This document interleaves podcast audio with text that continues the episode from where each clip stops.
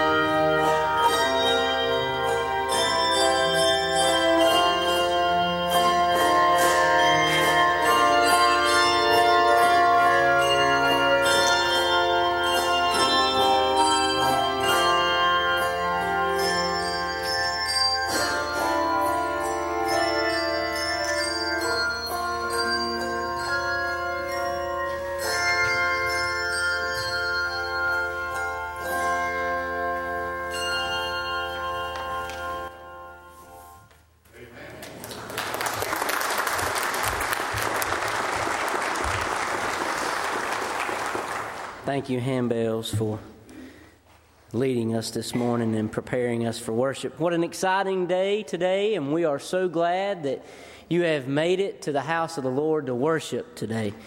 Uh, we're glad you're here. Want to take just a minute. If you are a visitor or a guest with us today, there's a tab on the side of your bulletin, and we've been accustomed to doing this, so let's everybody take this tab and let's hear them. Good. We're going to ask you to fill that out and drop that off in the offering, drop that in the offering plate so that we can get to know you and give you an opportunity to get to know us. Also, on the back side of that um, is a prayer request side that you can fill out if there's a prayer need for anyone in here or a prayer need of someone close to you, a friend or neighbor. Please fill that out and put that in the offering plate. And please mark that if you would like for us to share that or if you'd like to keep that just within the staff. There's an opportunity for you to do that going to just ask you to take your bulletin and we're going to go through some, some quick announcements. I say that quick jokingly because I got five yesterday while I was here at the meet and greet.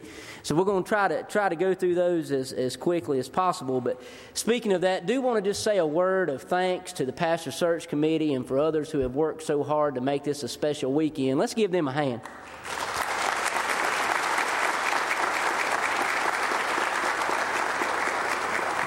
They have done an outstanding job, and we're glad to have Keith and his family here with us this weekend, and we'll look forward to hearing him um, bring the word this morning. And um, also, the um, Pastor Search Committee wanted me to let you know that immediately following worship, we will have a call business conference where we will vote, and they will count those votes, and you are welcome to stay and hang around if you'd like to hear the results of those. They said they'd do that pretty quickly. So um, if you want to do that, that would be fine. Also, we will send out uh, a message uh, on the messaging service too. So, either way, just want to give you that opportunity. I want to begin in our announcement time. The flowers in the sanctuary this morning are placed in loving memory of William Howington uh, by Miss Iva, and just want to take a, a, minute to ask you to pray for Miss Iva. She got to church this morning and uh, had a little health issue. It appears she may have had a stroke. We're not exactly for sure, but she was talking, just wasn't wasn't herself at all, and we're thankful for those that were able to help her get inside and get her to medical attention. But be thinking about her this this morning, her and her family. So I'm just bringing that up. Tonight is our last session for our um, Bible study time with Dr. Webb. That's been a great time, so we'll invite you to be here at 5 o'clock in the Lighthouse Room to finish that up. And then immediately following that, we will meet over on the other side of the building where we will do our Relay for Life luminary service. So uh, those are two great opportunities to be together. Also, a reminder of the shower this afternoon in between those.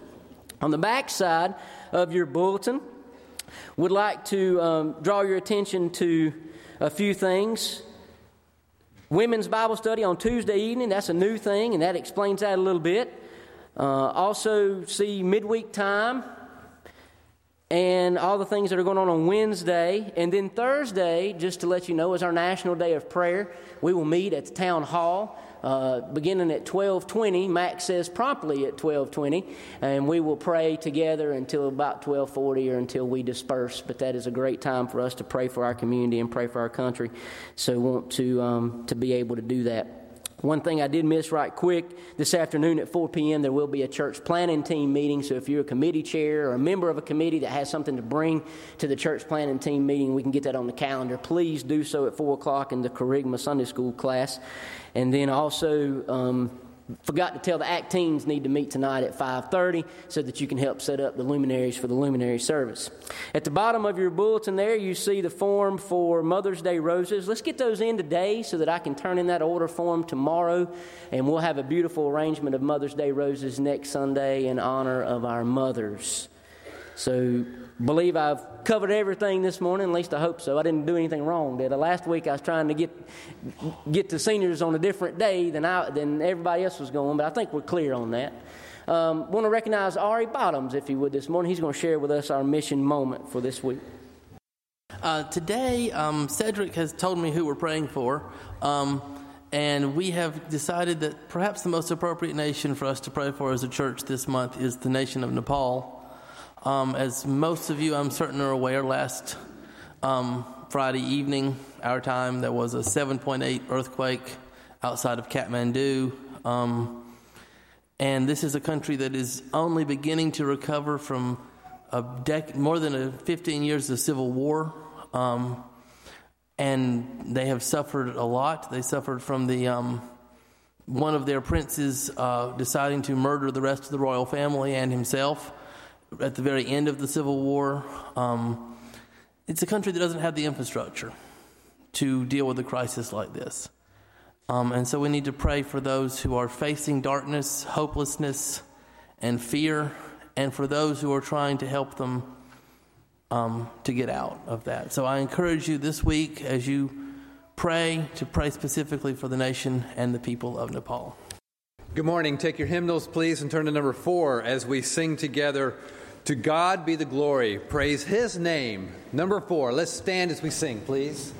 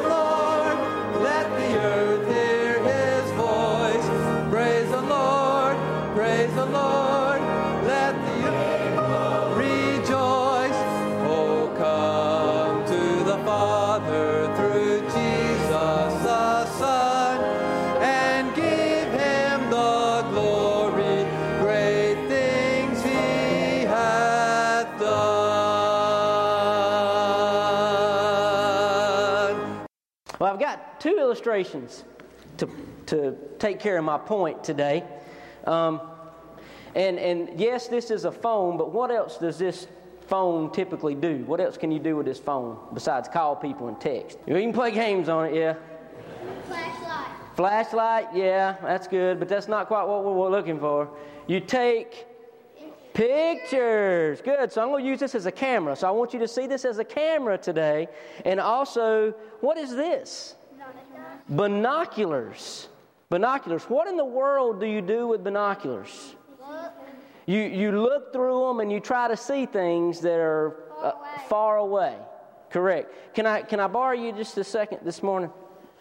I want you to, to, to look through those and tell me what you see. What does it look like? You see light bulbs. Where do you see light bulbs at? Can you see anybody in those? No. You can't see anybody? Let's try this. Try it again. Try it again. Look right out there. Look right out there. You see some people now? Yes. Yeah. You know what the problem was? What? It wasn't focused. Hmm. If you ever grab a pair of these binoculars and you go to look through them to, to see what you're trying to see, sometimes it's blurry. The object's too close, or you can take the middle and adjust the focus on, on the lenses so you can see clearly what you're trying to look at. Um, on this camera, which is why I love these little things, um, it's got a feature called autofocus. Have you ever used one? How many of you ever used one of these? You know, and, and on top of that, they, they kind of make it real simple because when you pull it up, it's got this yellow box that comes up. You ever seen that? What are you supposed to do with that yellow box? That's it. You take that yellow box and you put that yellow box around whatever it is you're wanting to take a picture of. And then what happens? Has anybody noticed what happens when you get that yellow box around whatever you want to take a picture of? It auto focuses so you can see exactly what you're trying to take a picture of. That's pretty cool, isn't it? Well, I would like to think that we have an autofocus built into us, but we don't. we, we don't have an autofocus built into us. I'm going to read you just a really quick story Actually, it's just the tail end of a story. Jesus goes to the home of two ladies named Mary and Martha. They're sisters, um, friends of Jesus. They love Jesus. They have Jesus in their home. And one of the sisters is running around like crazy. Martha is running around like crazy trying to make things perfect for Jesus to be in their home. She may have been cooking, cleaning, straightening up, doing whatever a good host does. And you won't know what her sister Mary was doing? Nothing. Nothing. That's right. Nothing. Was doing absolutely nothing in the eyes of Martha. But where, let, us just see, Ma- Mary is sitting at the feet of Jesus while Martha is running around doing all this stuff for Jesus. And I want you to listen to what Jesus says to Martha. In Luke 10 41, Jesus says, Martha, Martha, the Lord answered, You are worried and upset about many things, but only one thing is needed. Mary has chosen what is better, and it will not be taken from her.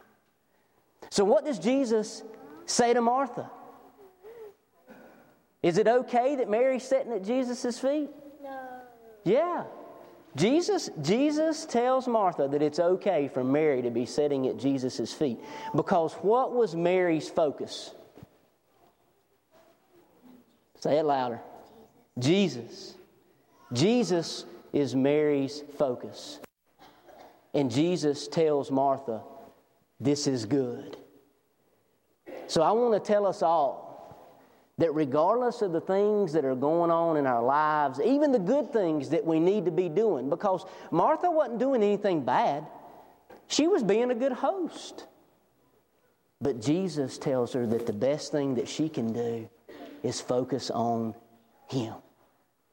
And that's the best thing that we can do is turn our eyes to Jesus and focus on Him. And you say, well, how do I focus on Jesus?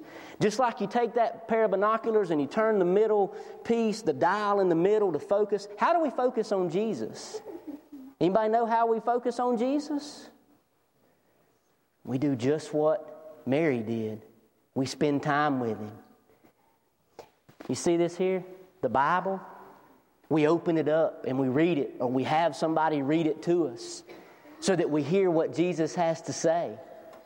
We come here and worship and spend time with other believers because I believe that as um, believers in Christ, the Holy Spirit lives in us, and spending time with each other, we should be like spending time with Jesus. That's part of it.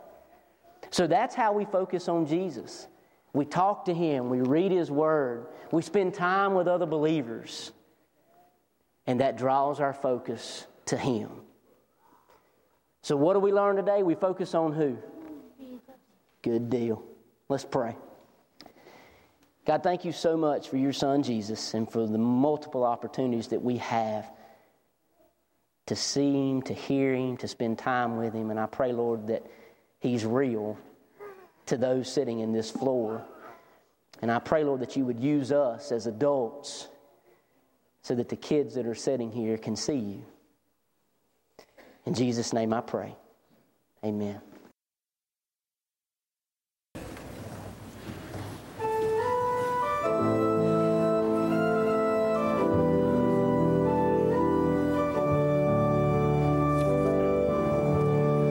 In Christ alone,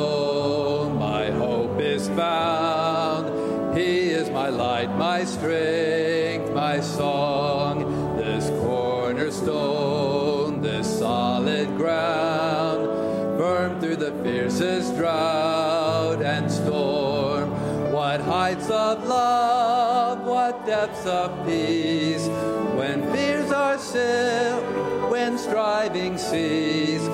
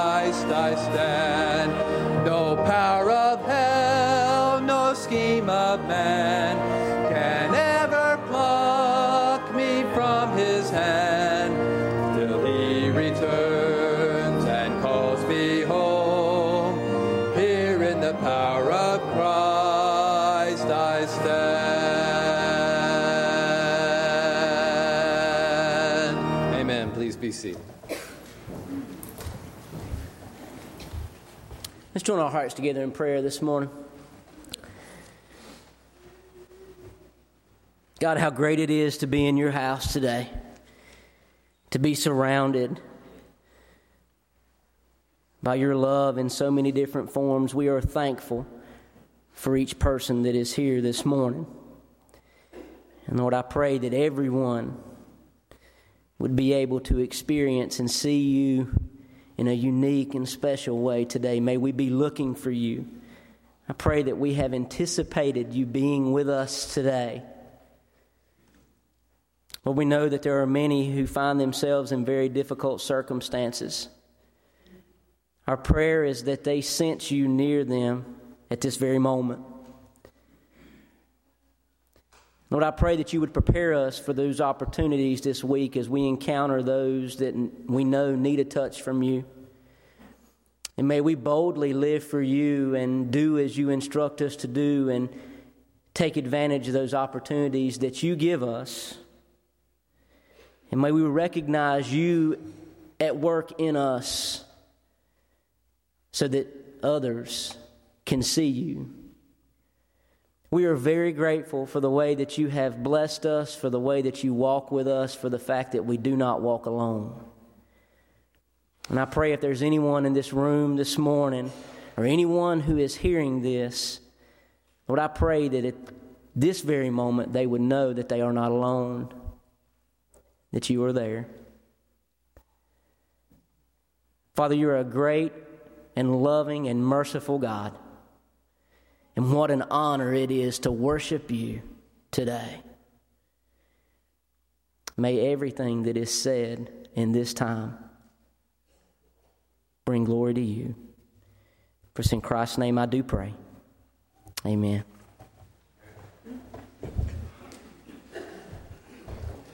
Some men seek wealth. Some people seek power. Some people seek fame, men's applause. That's not what we're supposed to be doing. 550. I'd rather have Jesus than all of those things.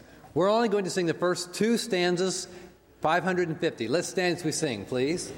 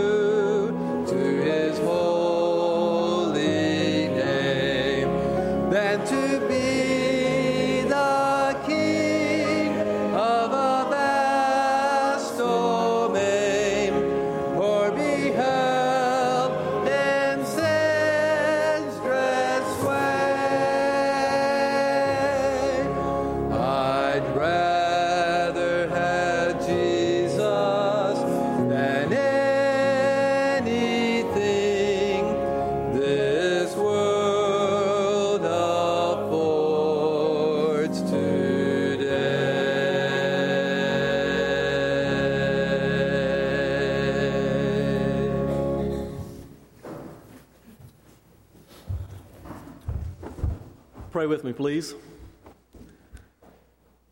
Lord, we know that the Torah mentions tithing in three places in Leviticus, Numbers, and Deuteronomy. And the, the prophet Malachi invites us to test you and see if you will not pour out a blessing when we are faithful in our giving. And we remember that Jesus challenged us towards a, a more holistic idea of giving when he reprimands the Pharisees for tithing off their herb gardens but neglecting mercy and justice and faith. Lord, may we uh, do the latter without neglecting the former as well. And I pray that you would bless this offering that is given today and bless this church and the future of our church as we continue to give to each other and to the community and as we continue to give the, the good news, the gospel of Jesus Christ to all that need to hear. In Christ's name we pray. Amen.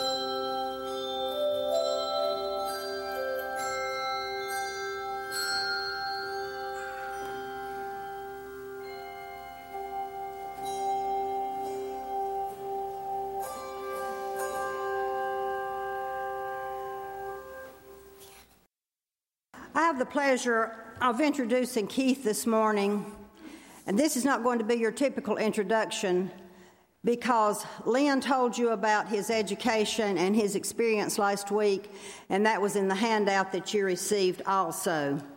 What I want to do is tell you the story of how we met Keith and why we felt he was right and why we still feel he is the right person for us.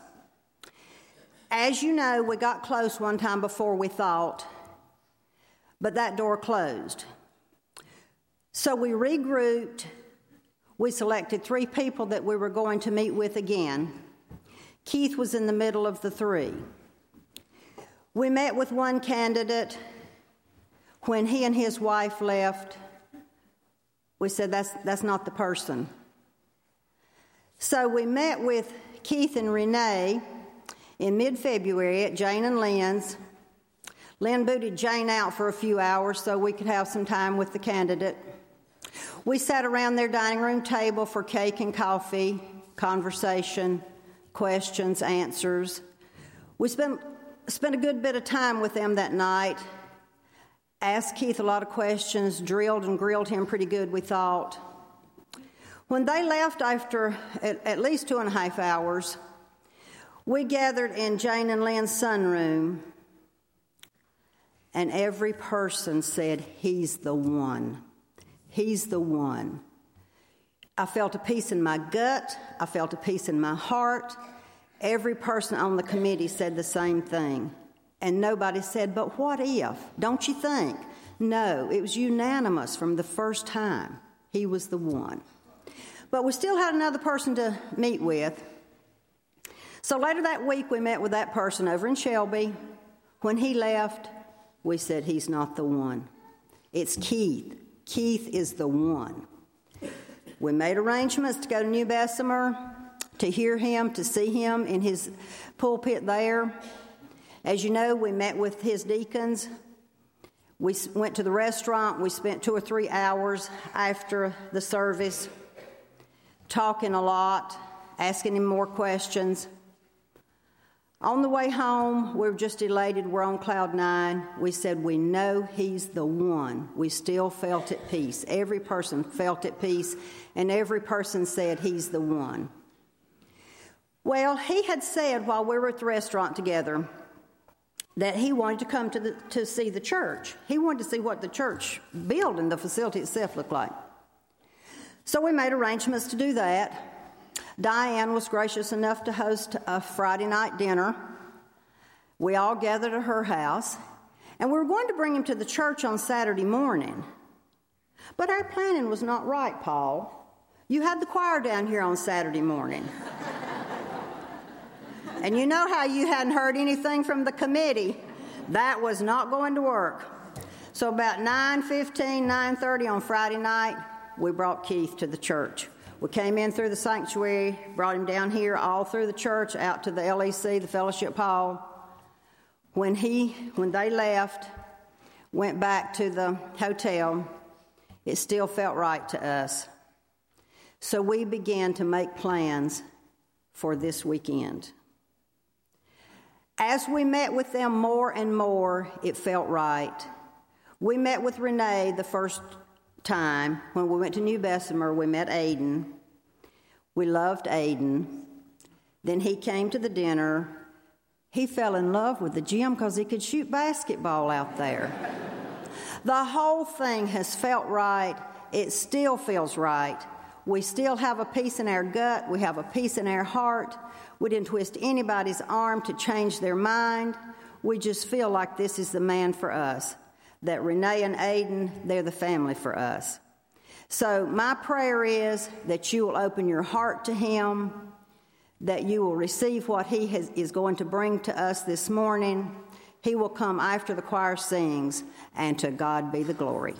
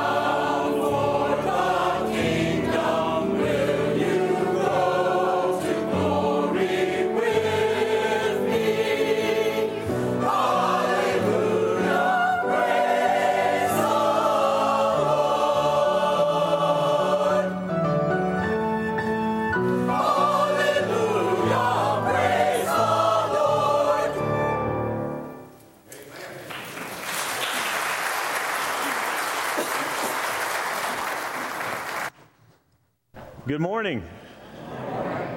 I'm glad you step up into this pulpit, otherwise, you wouldn't be able to see me.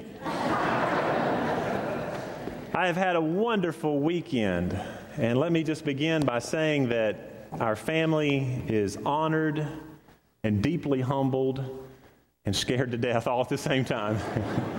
Uh, but we have had a wonderful weekend. Uh, the search committee has been first class in all of their discussions with us and uh, in relating with us and questions, and we have been able to share honestly with one another.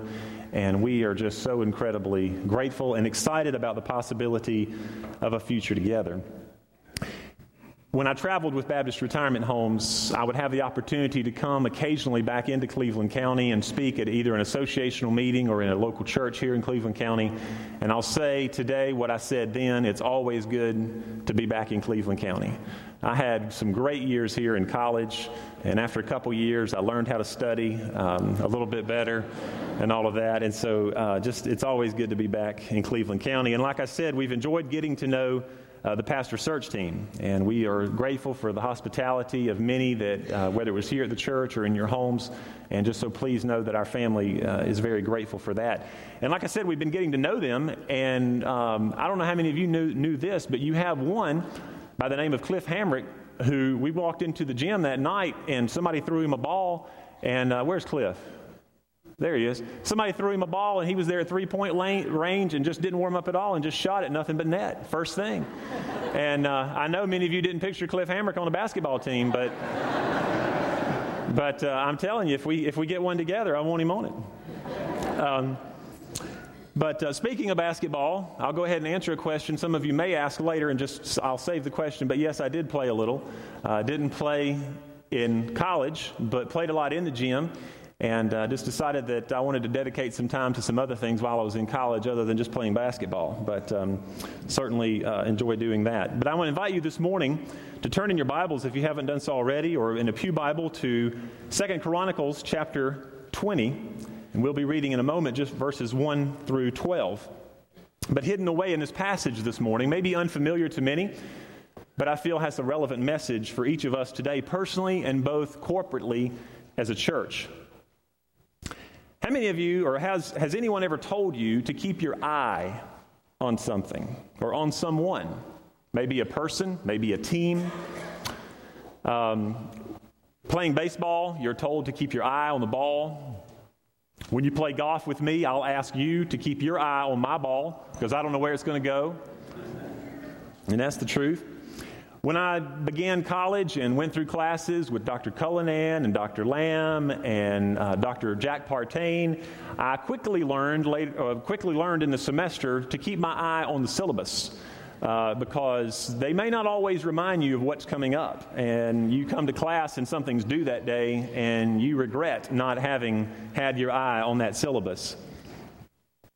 Parents of young children, you have to keep your eye on those young children. Ours is getting a little older now, and so we uh, have more freedom there. But you know, you keep your eye, many of you, on the stock market, maybe on the, the favorite um, store to drop prices.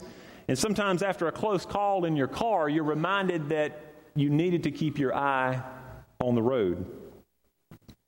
And you may think of others this morning. But our eyes today are focused on many things. Lately, for Boiling Springs Baptist Church, your eyes have been focused on your pastor search committee.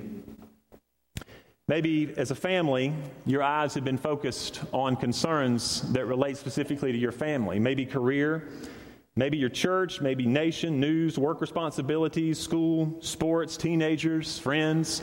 Maybe for the young people here today, single, your eyes have been focused towards some young ladies or towards some young men. But today our eyes are focused on many things. And this morning, what we're going to see is a man by the name of Jehoshaphat. Aren't you glad that your parents did not name you Jehoshaphat? We're going to see where he is faced with some news, some rather sudden news. And what did he do when faced with this crisis, with faced with the uncertain? What did he do when he did not know what to do? Many of us today go through things in life and we don't always have the answers like we would like to have them. And so, where do we look in times like that? Well, Jehoshaphat has some things to teach us this morning. So let's look to Second Chronicles chapter 20, beginning at verse 1. Now it came about after this that the sons of Moab and the sons of Ammon, together with the sons of the Meunites, came to make war against Jehoshaphat. Then some came and reported to Jehoshaphat, saying, A great multitude is coming against you from beyond the sea and out of Aram, and behold, they are in Hazazon Tamar, that is, in, Engedi. Jehoshaphat was afraid and turned his attention to seek the Lord, proclaimed a fast throughout all Judah. So Judah gathered together to seek help from the Lord. They even came from all the cities of Judah to seek the Lord. Now began in verse 5 Jehoshaphat's prayer. Then Jehoshaphat stood in the assembly of Judah and Jerusalem and in the house of the Lord before the new court. And he said, O Lord, the God of our fathers, are you not God in the heavens? And are you not ruler over all the kingdoms of the nations? Power and might are in your hand, so that no one can stand against you. Did you not, O our God, drive out the inhabitants of this land before your people Israel and give it to the descendants of Abraham, your friend forever? They have lived in it and have built you a sanctuary there for your name, saying, Should evil come upon us, the sword or judgment, or pestilence or famine, we will stand before this house and cry out to you in our distress, and you will hear and deliver us. Now behold, the sons of Ammon and Moab and Mount Seir, whom you did not let Israel invade when they came out of the land of Israel, they turned aside from them and did not destroy them. And see how they are rewarding us by coming to drive us out from your possession, which you have given us as an inheritance? O our God, will you not judge them? For we are powerless before this great multitude who are coming against us. Nor do we know what to do, but our eyes are on you. Father, I pray that you would take the words of my mouth and the meditation of my heart and make them acceptable in your sight. I pray that when we leave this place today, we'll say it is good to have been in the house of God. In Jesus' name I pray. Amen. Jehoshaphat was a good king in the southern kingdom of Judah when a time when other kings vacillated between following God and following selfish desires for power and other means. He begins here in the uh, beginning of chapter 20 and learns that other nations, nations that have a brutal reputation, are coming to make war against him. And not only several nations, but it says in verse 2 a great multitude is coming from beyond the sea. This is no small news, but this is great and this is grand news for Jehoshaphat. Well, what does he do? He does something that you and I should do, and he teaches us here in verses 3 and 4. He said he was afraid. It's honest about how he felt. He was afraid, and he turned his attention to seek the Lord. It said he gathered, it says he, so Judah gathered together to seek help from the Lord. They even came from all the cities of Judah to seek the Lord faced with possible attack, he stands before the people with confidence and prays the prayer that we've read this morning. And in the midst of this prayer, he asks three very important questions. You may have caught them as we read the passage this morning. I love the confidence of Jehoshaphat in this prayer. Having walked with the Lord, he was able to have that confidence. And he first asked the question in verse 6. He said, um, O Lord, the God of our fathers, are you not God in the heavens? Jehoshaphat had confidence in God's presence right here and right now, confidence in the present. God, I know we are under attack by some large enemies, but are you not the all powerful God who rules over kingdoms and nations? All power and might are in your hands. There's nothing that you can't do. Jehoshaphat knew who he was talking to and who he was calling out to, and he was saying to himself and in his prayer, Are you not that God right now? Some of you are going through trials this morning. You're going through difficult situations, maybe in a marriage or with children. We need to claim the promise that Jehoshaphat claimed in this prayer today. God, we know you're on your throne. We know that you're in control of all things, and there's nothing that you can't do. And we call on you right now in the present tense. The next question that he asks is in verse 7. Did you not, O our God, drive out the inhabitants of this land before your people Israel? Jehoshaphat has confidence in the past. Did you not drive out all the people in this land before Israel and give it forever to your people, the descendants of Abraham? And because you did this, we have lived in it and have built you a sanctuary for your name. And come good times or bad, we will stand here in your presence before the people, before the temple, and cry out to you, and you will hear us, and you will save us. When we don't know what to do, let us be reminded of how God has led in the past. As we look back on our past, some things become more clear. Some things we will not know until that time when we are with the, our Lord and Savior for all of eternity. But we look back during times of loss. For many of you, it was the loss of a spouse or a loss of another close family member. We look back and we can see God's hand and we can see His presence.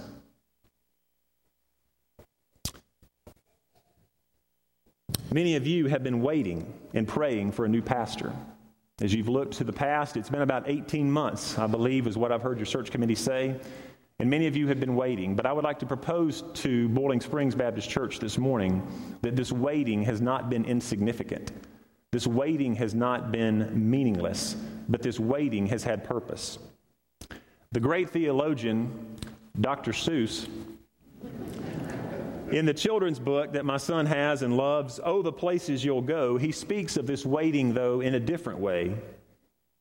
He refers to it as a useless place. And this is what he says He says, for people just waiting, waiting for a train to go, or a bus to come, or the plane to go, or the mail to come, or the rain to go, or the phone to ring, or the snow to snow, waiting around for a yes or no, or waiting for their hair to grow. Everyone is just waiting. Waiting for the fish to bite.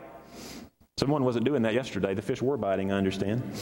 Or waiting for the wind to fly a kite waiting around for Friday night, or waiting perhaps for their Uncle Jake, or a pot to boil, or a better break, or a string of pearls, or a pair of pants, or a wig with curls, or another chance. Everyone is just waiting.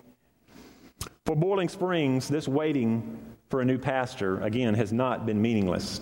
Hearing from the pastor search committee and a few others, I am hearing of God has wor- how God has worked in your lives individually and as a congregation over these last 18 months. And it is exciting for a prospective pastor to hear of what God has been doing. I'm grateful to have been a part of the men's Bible study this morning and what God is doing in that group. And if you have not joined that group or you had thought about it, I would encourage you to seriously consider joining that group of men as they speak honestly and talk about what God is doing in the present and what God has been doing in the past as well. what I'm hearing is that Boiling Springs has taken some time time to do some inventory, time to look towards the past, time to think about the present, and also time to look to the future as well. And your waiting has not been insignificant, again, or unimportant. Going back to our passage this morning, Jehoshaphat, he is faced with a crisis in our passage this morning, and he does what many of us often do in the midst of crisis. If we have not been speaking honestly, when we're faced with the crisis, the true us begins to come out. And he speaks honestly with God. God told them not to invade, not to uh, go toward these other countries, to destroy them. And in verse 10, Jehoshaphat says, uh, Whom you did not let Israel invade when they came out of the land of Egypt well, now they've, we've, and we turned from them when we didn't. But he says in verse 11, See how now they are rewarding us by coming to drive us out from your possession, which you have given us as an inheritance. These nations that you told us not to destroy, well, they're now coming against us. And, you know, in a way, he's asking God, Why did you ask us not to destroy them? The nations that you asked us to leave alone during our conquest, well, we did. And now these are the ones coming after us. But we see the third question in Jehoshaphat's prayer he says, Will you not, in verse 12, will you not judge them? This question has to do with the future. This question has to do not with the present and not with the past, but it has to do with the future. And what I love about Jehoshaphat, we've talked about this over the course of this weekend, and I, and I think the committee and I have, have appreciated, uh, I've certainly appreciated their honesty, and I think they grew to appreciate our family's honesty about life and about calling and moving and, and ministry. And uh, that's one of the greatest things that I think that the, the committee and our family have, have grown. One of the reasons we've grown to love each other is that we can speak honestly with one another. And Jehoshaphat does that in his prayer when he says in verse 12, We don't know what to do, but our eyes are on you. When you and I are faced with those times of not knowing what to do, May we be found faithful, as Wesley pointed out in the children's sermon as well. When things seem out of focus, to do what it is that we need to do. Go back to God's Word, to prayer. I was talking with the committee this weekend about music and how it's important in my life. To go back to those things, nature goes back. Go back to those things that can help you to refocus on Christ. Where are your eyes focused today? As we think about a possible future together, I think it is beneficial for you to know a couple of important aspects of how I would seek to lead. One of those two things, again, would be leadership and change. You heard about some uh, philosophy that I have about leadership in the sense that I would seek to be more of a tour guide than a travel agent with you. A travel agent uh, points things out and tells you where you need to go and sends you on your way. And that would not be my desire. I am on a journey myself, and you are on a journey. And I would seek to be more of the tour guide in relationship to leadership here at Boiling Springs Baptist Church. But let's, let's carve out the path together through prayer, through conversation, and uh, through living life together. And let's go on that journey together. When it comes to change, and I know change is a dirty word in many Baptist churches, but change may not always be easy, but it is necessary for growth and for health. I don't look the same as I did a few years ago. I have some issues with my eyes you may hear about later if the Lord wills. I have hair that's now a lighter color, color of white, that I did not have a few years ago, but change is inevitable. We see that in the mirror, we see that in our news and in our community. And so when we come to church, it's the one place that is slower about changing. And so when change begins to happen at church, it's unsettling many times for us, and I respect that. I understand that. Because of all the things that happen in our world and in our families, if we can depend on church staying the same, then everything is okay. But let me just say, like I said again, change is necessary for growth and for health. This church is not doing ministry the same way it was doing ministry 20, 30 years ago. Uh, there are new ministries. There's different ways of doing ministries. There's new innovative and creative ways of doing ministry and let us be open to those. But my philosophy on change goes a little bit like this. I shared with the committee that it's this idea of uh, think about it in reference to little ships and big ships. Little ships on a lake. We've been talking about boats some last night at a meeting, but little ships can turn around very quickly on water or out on the ocean. Canoes can turn around fairly quickly, whereas a large ship, a large cargo ship that many of you see when you go on vacation way out in the distance, it's not going to turn around quickly. And it takes time, and it may take some help from other ships hooking themselves to that large ship to turn it around. And so, as your leader, one of the things that I would seek to do is identify what those small ships are. That as a church, we could turn around rather quickly and be more effective and have more vibrant and healthy ministry.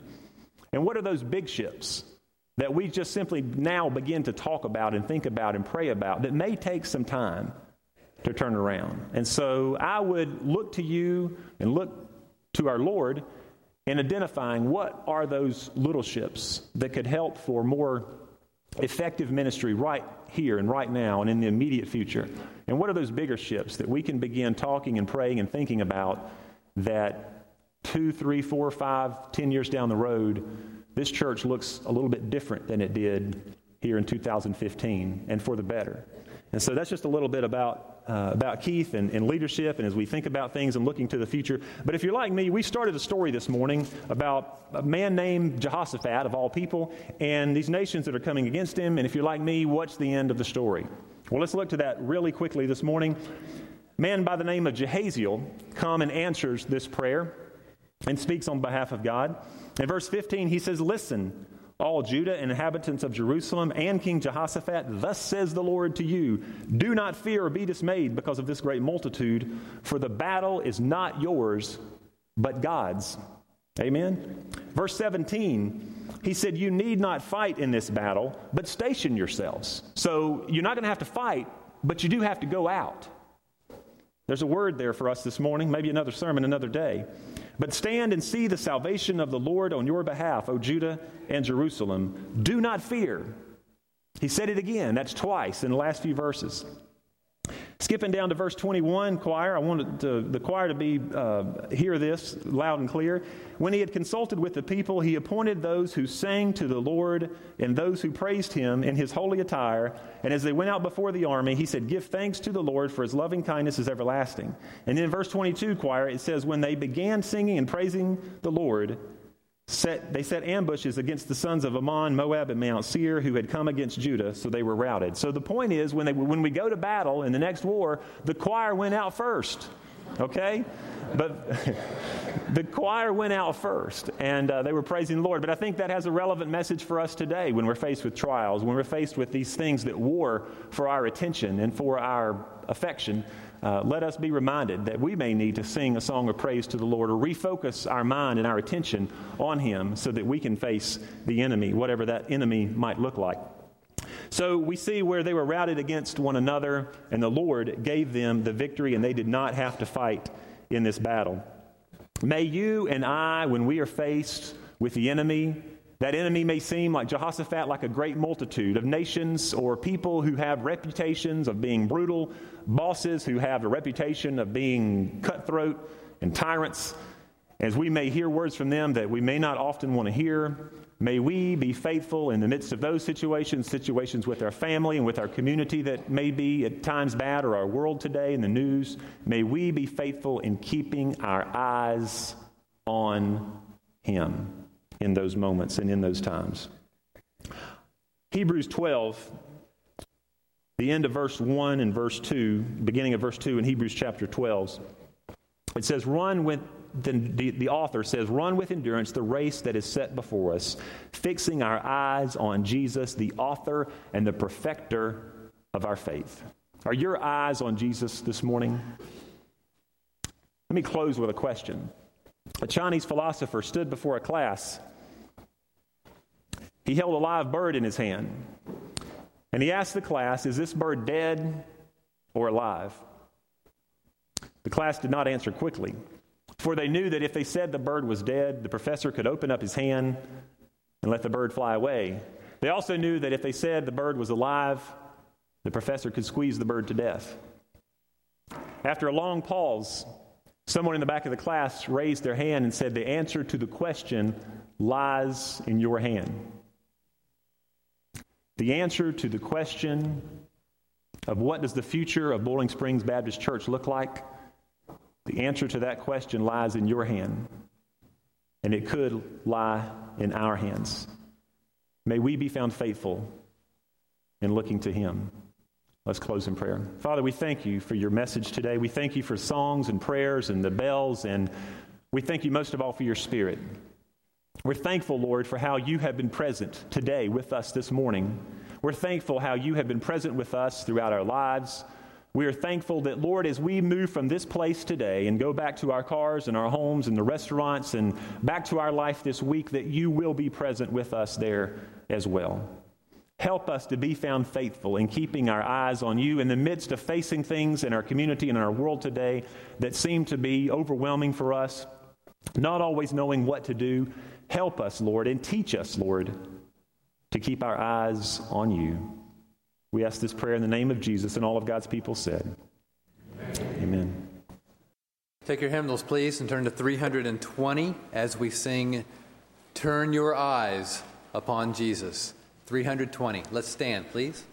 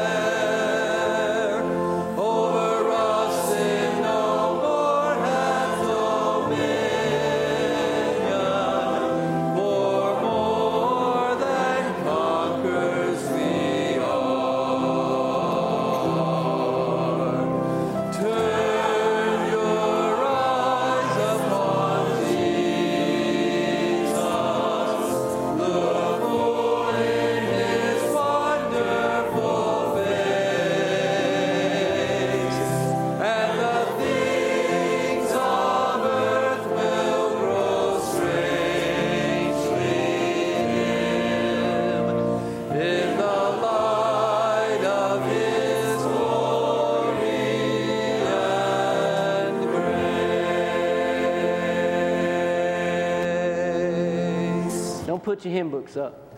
Keep your hymn books out. The third verse is about what we do when we leave here and how we trust and how we're faithful. So, as we reflect and hear the words of the third verse, let us think about those who may only see Jesus in us. Let's sing the third verse. His word shall not fail you,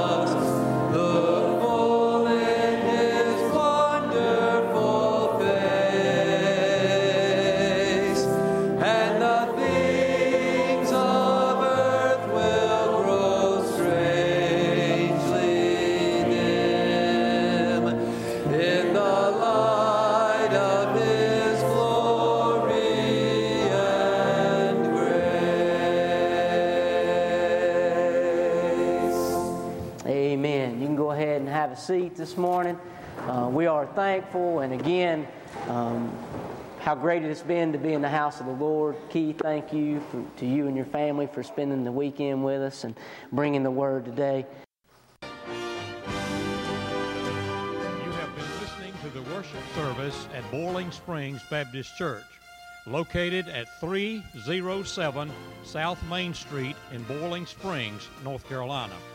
Come and worship with us at your next opportunity. Thank you for listening.